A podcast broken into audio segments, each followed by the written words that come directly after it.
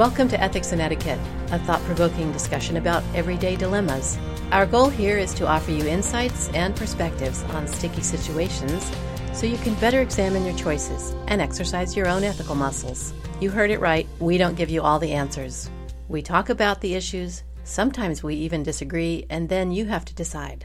I'm your host, Marna Ashburn, here with wife, mother, and attorney Kelly Halligan Zimmerman. Good morning, Kelly. Hey, Marna. Hi, Mike. Hi, everybody.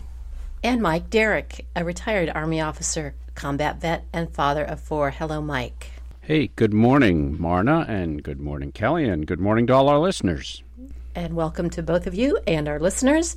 This week, we return to our earlier format of discussing three scenarios. This one is called Listener Mail because the scenarios were passed to us by our listeners. If you have a sticky situation you'd like to share, we'd love to hear it. Send it to inbox at ethicsandetiquette.com. And thank you to the listeners who shared these scenarios with us today. On to our first one. She writes New neighbors recently moved in, two doors down. They're a couple with two young boys, and we've met them and exchanged pleasantries several times. Now that we've introduced ourselves, the wife has started taking the liberty of walking into our house without knocking. She just walks in and starts saying hello, hello until she finds someone. When I said to her once that I didn't hear her knock, she replied, Oh, I'm from the South and we don't knock, we just walk in. That's what neighbors do. By the way, we live in the South. What should I say to her to keep her from doing this without creating bad blood between us right from the start? So, Mike, I'm going to throw it over to you first. What would you tell this listener? What advice would you give her? This is pretty interesting, and this is very bold in this day and age. You know, I think this has changed a lot. Obviously, this woman, she says she's from the South. She's probably from a very rural place in the South, I'm guessing. And back in the day, kind of like where I live in a very rural place, without cell phones, you literally would stop by and check on somebody without calling ahead, without being invited. And sometimes, you know, when people were outside or they were out in the barn or out in the garage, you'd have to go find them. And uh, that was pretty normal. But I've found over recent years that has entirely changed, except with very old people who probably don't have a cell phone. So this is really weird. And, you know, I think it's an invasion of what we call personal space. Personal space can be defined different ways, but, you know, your house is certainly one of them is just super presumptuous. And um, so, how to handle it? I guess, how important is this neighbor to you? If it's kind of just a nodding acquaintance, you know, you may come in a little stronger. If it's somebody you really want your kids to play with, maybe you do it a little softer. But, you know, you let them know that, hey, you know, we're, we'd really appreciate it if you'd kind of knock on the door, give me a call if you're coming over. That's kind of where I'm at. This listener is concerned about creating bad blood right from the start. Well, this neighbor has overstepped her bounds. I think she doesn't have a sense of boundaries at all, actually. Yeah. You know, some mm-hmm. people are like that. I mean, there are folks who just don't get it and it's it's like it's this total blind spot. And frankly, I have found over time that for those people they're very limited socially. Eventually, people stop hanging out with them, people stop inviting them over, people don't really want to talk to them when they just don't kind of possess that basic social decorum. So, definitely talk to her, is what you're saying. And yeah, yeah. depending on how you want this to continue, she obviously wants to maintain good relations. So, I'm mm-hmm. guessing the best mm-hmm. way would be kind and gentle request. But if yeah. if she didn't want to, you say she could come down harder.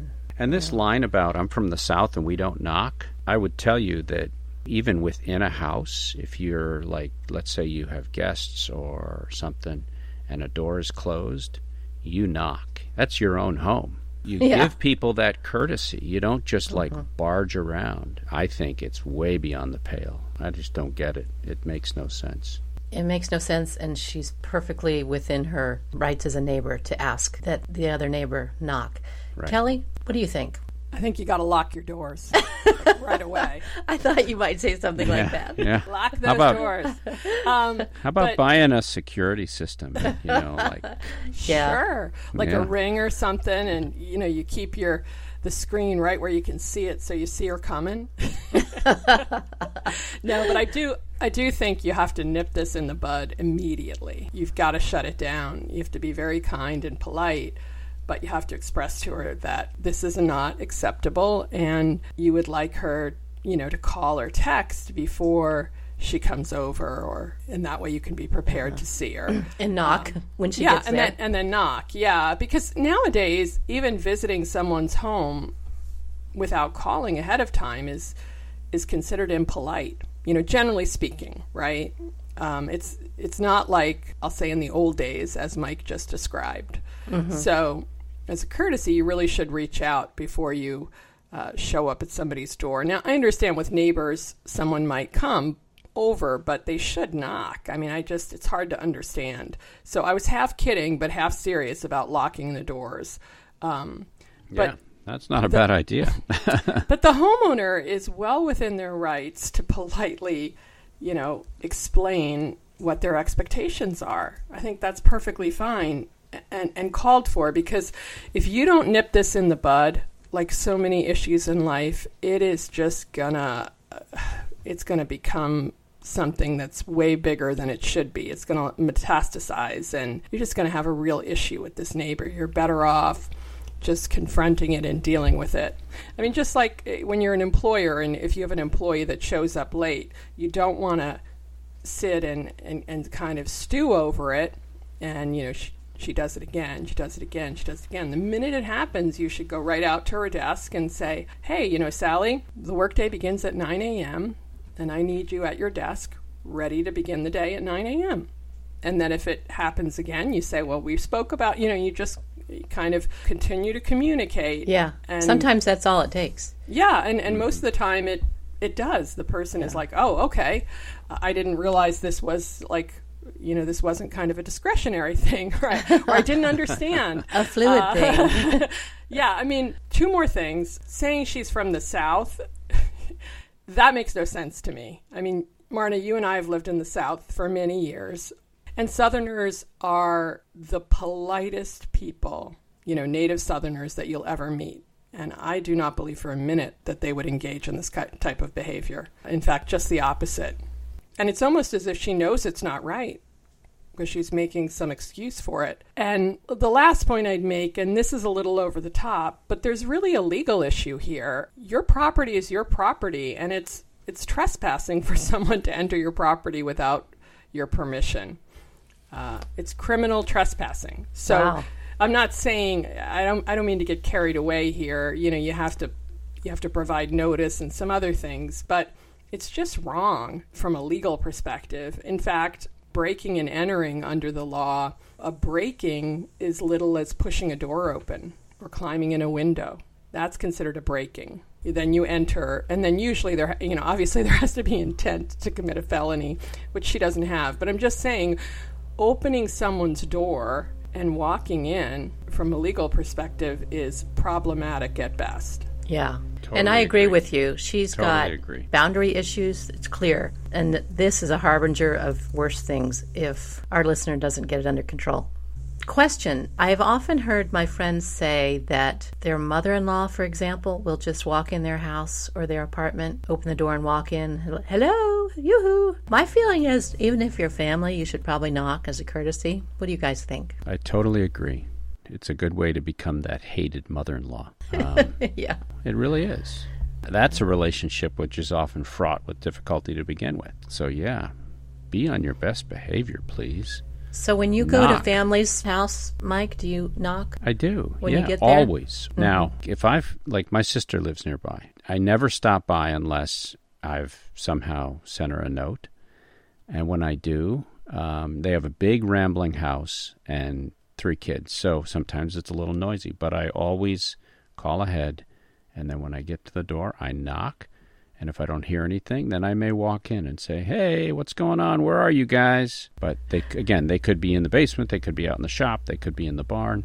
Right. So, Kelly, family? Yeah, you absolutely have to knock or you're going to have family issues. I'm fortunate in that my mother-in-law lives far away. Thank goodness. Um, so I don't have to worry about it. I think I've talked about one of my favorite gifts from her, which was yes. the the sweatshirt The with horse. the horse head on the front, and Yes, then the, I'm the just visualizing that. ass on the back. Is that a Lululemon product, That, uh, Kelly? that was, I think, from Goodwill. and Kelly, Okay. does she listen to this podcast? Yeah. Oh no, Okay. she doesn't even know it exists. Otherwise, Okay. I wouldn't say that. Okay, I was going to wouldn't say, say what I'm saying. do I need to edit this out? No, you do not need to edit it out. you can leave Oh, All it in. God, I was so worried for a minute. Okay. All right. Bottom line is knock. Call ahead if you can. Definitely knock. Don't walk in people's houses. That's personal space, and that's rude. Kind of a no-brainer. But I mean, it's amazing what people do, right? Yeah, I know. And it's also amazing the length people will go to to not offend somebody. You know, like, oh, I want to make a good impression with this neighbor. And um, no, great conversation, guys. Yeah. Let's go on to the second scenario here. Another listener writes My ex husband needed a place to live, and I had an empty rental home. We worked out a deal that he could live there for reduced rent, and I would pay the utilities. In exchange, he would do some upgrades and improvements around the house to get it ready to sell. What happened was he took on some large projects without discussing it with me first, like tearing out all the drywall and replacing it, and building a new carport. I kept asking for the receipts for the materials, which he never sent. This has been going on for a year. He recently got a new girlfriend who has been bugging him to get paid for his labor for all this work he's been doing. Our understanding was he would do the work for free in exchange for a lower rent, and I would pay for the materials. He recently sent me a spreadsheet with $8,000 in labor costs and supplies that he wants to be reimbursed for. What should I do? And I should mention that the rental home is in one state, and our listener mentioned that she lives far away in another state, so she's not right there. What should I do? Kelly, it's kind of a legal question. What do you say? Get better judgment. I mean, the whole scenario is just crazy town. First of all, you couldn't stay married. Why would you work some crazy deal like this out? Well, there is that, yes. deal in quotes. I mean, it's just, it's ridiculous. Does she have anything in writing, Marna? No. I mean, I think I think uh, uh, there was a lease. Okay. So, you know, I would want to see the lease and understand what it says. But obviously, if you couldn't stay married, this wasn't going to work out. I don't know what the lease says. Does the lease, you know, provide for the reduced rent, the lower amount on a monthly basis? I- or is it the higher amount, but then she's not requiring him to pay that? I mean, that would really matter. I think it's the um, lower amount Okay. that they agreed on, but I don't think it says anything about his responsibility for work in the lease. That's kind Okay. of nebulous. So, I, I- mean, that's a problem too. It just, what a mistake. So, she basically has something in writing giving him the right to live at her rental home for a reduced rent, and she has nothing in writing saying what she's supposed to get in return. So, it appears to an objective court, for example, that that's what the rent is and that's the deal. So, that's a real problem. In addition, why didn't she just tell him to stop? She acts like, oh, he just kept doing things and that wasn't our deal. She never says, stop doing the work. This isn't what I want. Stop. She ne- Period. Stop. yeah, yeah. Nothing and more. send him something in writing, like mm-hmm. by certified mail. I've asked you several times, stop doing all this work. It was supposed to be limited to X, Y, and Z. It's not clear. It's almost as if she's sort of floating along and this whole situation is sort of out of her control. And oh my goodness. I mean, she needed to kind of exercise A good heavier judgment hand. from the Yeah. start, right? And, Right, and right. recognize this needs to be an arm's length transaction, a business transaction where everything is put in writing. The last thing I'd say is, you know, she's saying our understanding would do the work free in exchange for a lower rent, and I would pay for the materials. And so, surprise, surprise, he gets a girlfriend, and, and she's annoyed with him, and he does what she wants, and she gets this big bill. And I think she should just respond and say, I'm not paying this. I never So- agreed to pay for labor, and mm-hmm. you did a bunch of things that I didn't consent to, and this was my property. And just And, leave it and does that. does he have any recourse since there's nothing in writing? there are oral agreements, and he could certainly take her to court and sue her, and then the judge would have to determine what he's entitled to. But if I were her, I would first seek legal counsel because I don't have all the facts before me to try to like evaluate what is going on and also the jurisdiction she's in matters and the jurisdiction the property's in matters um, I think the law would probably be based on where the property is located, but all those issues would have to be determined by a licensed attorney in that jurisdiction. You know, my first position for her would be just to tell him no, that that that wasn't our agreement, and, and leave it at that. But then she's got him sitting in that house, so I don't know when the rent, you know, when the lease runs out. She has to protect her property, so all that would have to be discussed with an with an attorney. The right approach may be something like to be polite and but not really respond, and then you know give him notice under the lease, get him mm-hmm. out of there, give him notice that she doesn't want the lease to renew or whatever the lease says, and then once he's out, discuss with him his request. My, you know, my initial position would be n- not to to give him anything and then ask him for, you know, all the underlying bills, receipts for the materials. And then she could decide what materials she consented to, what they had discussed, and reimburse him for that. She shouldn't completely stiff him, but, you know, that would be my thought.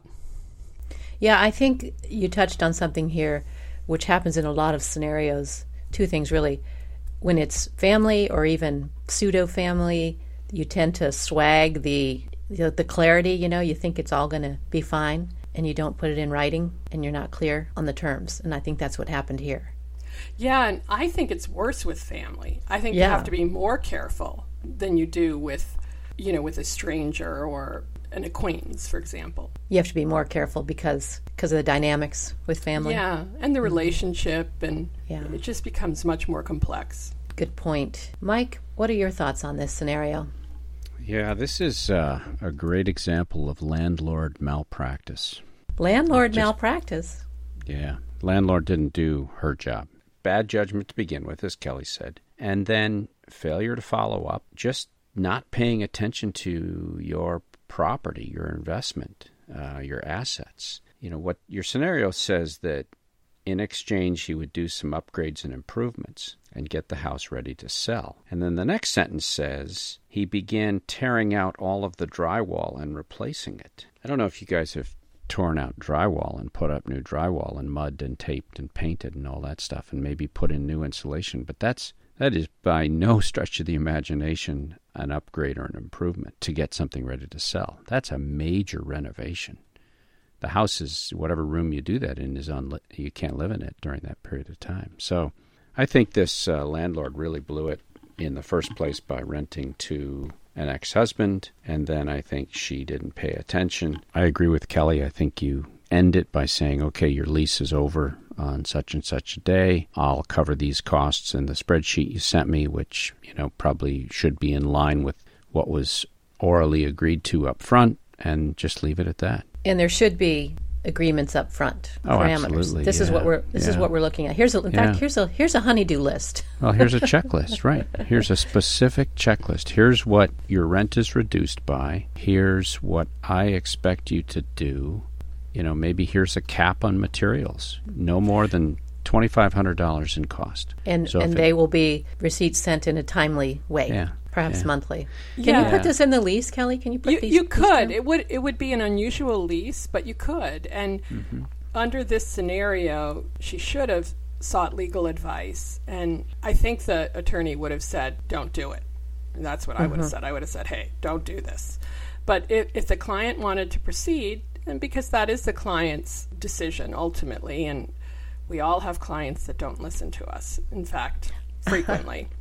So, under the, that scenario, you would assist her with putting a lease together, and I would have some kind of addendum to the lease explaining something like the parties acknowledge and agree that the value of the monthly re- rate or the going rate you know is x and but in exchange for tenant providing the following services, the rental rate is reduced, and I would just outline everything exactly how it's going to work, exactly what he's being credited in exchange for all labor, and then how I'm going to pay for the materials. And I, I would have it be that I would have to consent to it in advance if it exceeded X amount of dollars, and that it would be limited to the following tasks or improvements, and, and then I would limit it to whatever I had in mind. For example, it wouldn't have been taking out a wall and building a carport.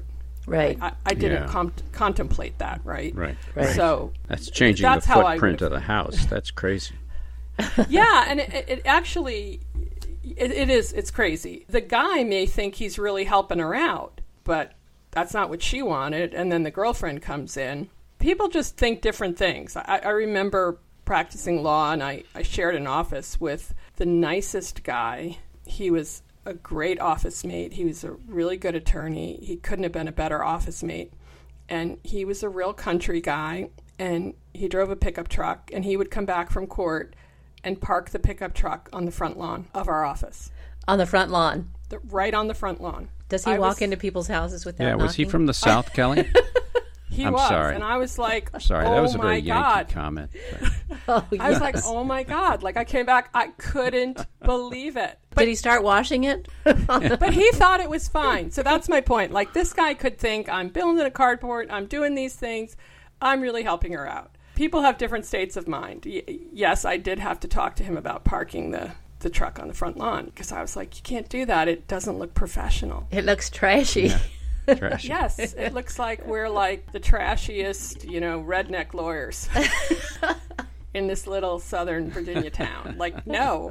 And his thought was that we needed the parking for clients. Yeah. I, I was like, mm. we got plenty of parking. Just feel free to just park in the parking. Well, that's interesting to hear his his motives. That's Yeah, really I mean, he was a really good guy, and he thought it was perfectly fine. And it was really because we came from different worlds. So back to our scenario, lessons learned.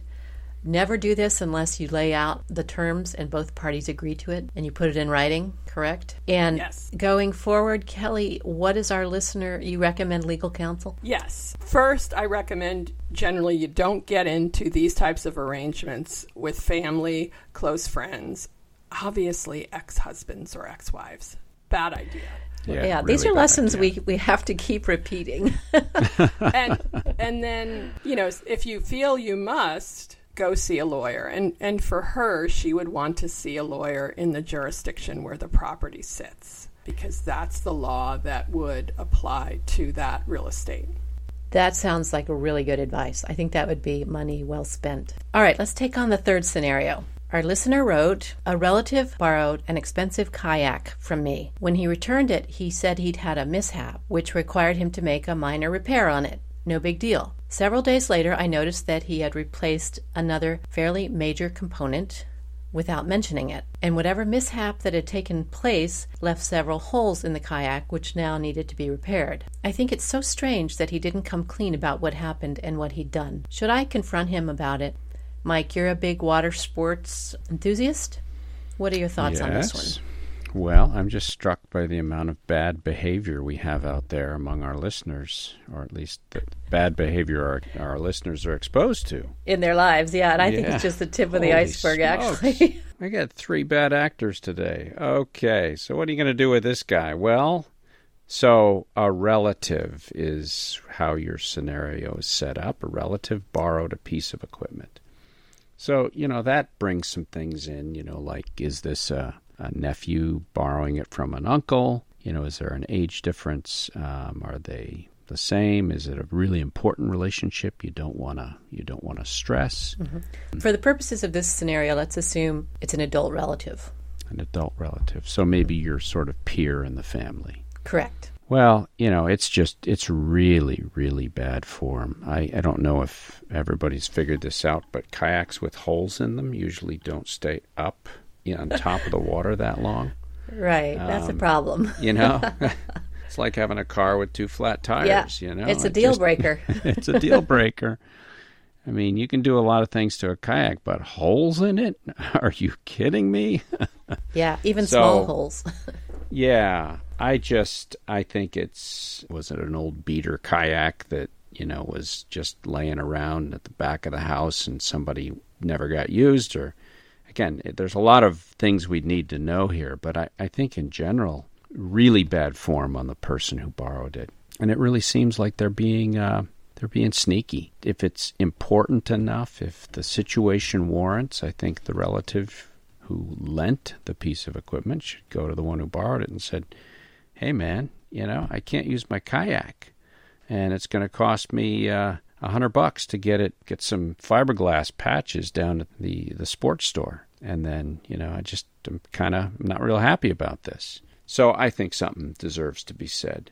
It's really unfortunate that this happened. And the only thing I can think of is that maybe the person who borrowed it didn't know that there was a hole in it and that if they found out they would be mortified and say oh oh i'm so sorry let me fix let me get that fixed for you um, right let, let, me pay for it yeah that would case. be the you know i'm about to lend a, very expensive piece of sporting equipment, i.e., my mountain bike, to my brother in law. He's flying up here. He's going mountain biking with some friends over in Vermont. He's going to borrow my bike. I have absolute total confidence that that bicycle will come back in equal or better condition from the way he borrowed it from me. So, kind of got to weigh all that when you put when you give your um, give your stuff to others. Yeah. All right, Kelly. What are your thoughts? Yeah, this is a tough situation when you bring a relative in, right? And it, it kind of, there's a saying, lend your money, lose a friend. Maybe lend yeah. your property, lose a relative. lose your property and lose a relative. this is a tough one because we all would lend something, you know, to a cousin or a relative, a trusted relative. If she knew that this person was irresponsible or didn't take care of their own things, then shame on her for lending it. Otherwise, it's a tough situation. Honesty is the best policy. He should have been honest with her, or she should have been honest with her about what occurred. No repairs should have been made to the kayak without the owner's consent. That shouldn't have happened. I don't know a lot about kayaks, but I know there are a lot of high performance uh, sports equipment and any slight change could affect the way the equipment works going forward. So he really or she really shouldn't have done anything without consulting uh, with the owner. I'm not sure what I would do in this situation if I were her. If it's a relative, I might let it go and, and not say anything and say to myself, lesson learned, I'll never lend anything to him or her again, or I'm not going to lend things to relatives and just let it go. I'm not sure it would be worth causing stir in the family. Again, that's going to depend on the relationships and, and the situation, but I would choose trying to retain my my cousin, my niece, my nephew, whatever, over fighting over the kayak. But I wouldn't lend it ever, lend anything, you know, to that person again. Yeah, I have a feeling that's what our listeners going to do is let it go, just let it ride. But speaking to the offender, the relative who borrowed it, I think in this show again and again we say the same thing stand up and take your licks because the cover up is going to be worse than the original offense this relative should have come clean right away and said look um, whatever the kayak fell off the truck or whatever happened and uh, there was some damage i'll pay for it yeah i mean right away they should have just made that phone call and it would have been really tough to do and say i screwed up i'm so sorry this is what happened. I'm happy to yeah. take care of it. What what would you like me to do? Yeah, yeah. That's the way it should have gone. Yeah. Definitely was badly handled on the part of the relative who borrowed it. Okay. Last one is not exactly a scenario, really, just kind of a quick hit, and this happened in my life, so I wanted to talk to you guys about it. I recently got an invitation in the mail for an outdoor wedding, and the dress code is listed as semi formal. Now, I don't think I've ever gotten a wedding invitation where it's listed as semi-formal. So it got me thinking, what what exactly is semi-formal? And I knew some other people who were invited and we got into a discussion about it and there was actually some disagreement about what is exactly semi-formal and what is suitable to wear to a semi-formal wedding. I just wanted to poll you two. What what do you think is semi-formal? What's appropriate? Kelly? I am such the wrong person to ask this. I am so not into this kind of thing. But I went online and I found Brides Magazine, and they have a very recent article, which maybe we can post. What is semi formal wedding attire? It actually was updated just last week. So they define it as semi formal dress codes call for a more relaxed look than what's required at a formal black tie event. It's a way of telling guests to put on something nice without requiring them to purchase an expensive gown or rent a tux. They also, in the article, later discuss outdoor weddings and imply that it's a little even looser for an outdoor, a little bit more relaxed for an outdoor wedding. That's all I can say, Marna and Mike, because this is definitely outside So, my. Uh, yes, but you had to look it up too, right? Right? Oh, absolutely. Yeah, But yeah. but I will say, like, I appreciate it when they give you some direction. Otherwise, you've got the guy, as we've talked about before the show today, that shows up in the Will Ferrell T-shirt that says, "If you ain't first, you're last." Yeah, and I think that's what they were trying to forestall at this wedding is to keep people from showing up and not bringing the um, you know respect to the occasion by showing up in jeans or even khakis and a t-shirt. I don't know. And it does say, I think I read the same article, Kelly. It does say that this semi-ambiguous dress code of semi-formal is widely deemed the most confusing of all. I think right, but it does avoid, you know, the big Will Ferrell head. It does. Yeah, it, def- it definitely elevates it. So, Mike, I'm going to guess you knew what semi-formal was. I do. I mean, of course, coming from a military background, it's a specific uniform, but obviously that does not apply to a summer wedding in this situation. I think you guys are on with the idea that it, it's something that looks really nice. You don't necessarily need to go out and buy something, it should be something already in your wardrobe. Summer weddings, especially during the day, you can be a little, I would say, a little less formal. Of course, you don't want to outshine the bride or the groom, and it's also very regional. And I've been really struck by this. I give you the example of Hawaii. Uh, we lived there for three years, and you know when I first went to Hawaii, and I I went to I think it was a wake or a funeral, and I wore a dark suit with a white shirt and a muted tie, and I was the only guy that looked like that. Um, Interesting. yeah. What What were the other guys wearing? Well, it's you know, then in Hawaii Jams? it's very very different. No, they were in they were in slacks and dress shoes, but most often a a very tasteful blazer and shirt in some cases. Um, but then in Hawaii, you can wear a a fancy Hawaiian shirt, and believe it or not, there are fancy Hawaiian shirts. That's pretty close to semi-formal in in that setting. So anyhow, it's regional. It is a it's a slippery one, but you have to judge the situation. And we say that about so many different things we talk about on this podcast. Right. You know, And who if are the there's any confusion, Yeah. right, you do your research. Right, And like like we're doing, like I'm doing, and Mm-hmm. and if all else fails, reach out to the host for clarification. There you go. If you're invited to the wedding, you're obviously a friend or, or family member. Mm-hmm. Just call up the mother of the bride or whatever and say what you know what exactly is appropriate here. and as my mother used to always say, better to overdress than underdress. Absolutely. Yeah, So- and my mom said that too. Yeah, and, and this article says if you wear a tie, you can always take the tie off if that's too formal. Yeah, I think my mother used to say that just to trick me into wearing a tie. So, Yes, and I like what this article that Kelly and I read in Brides Magazine said. A wedding, no matter the dress code, is still a special event that deserves an out of the ordinary outfit.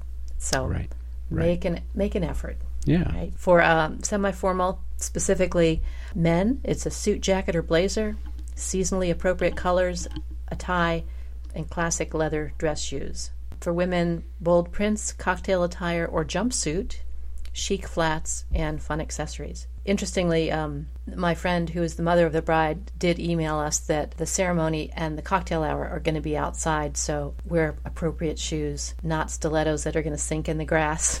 Those little details you got to think about. yeah. Flats or blunt heels. Glad I don't have to worry about that.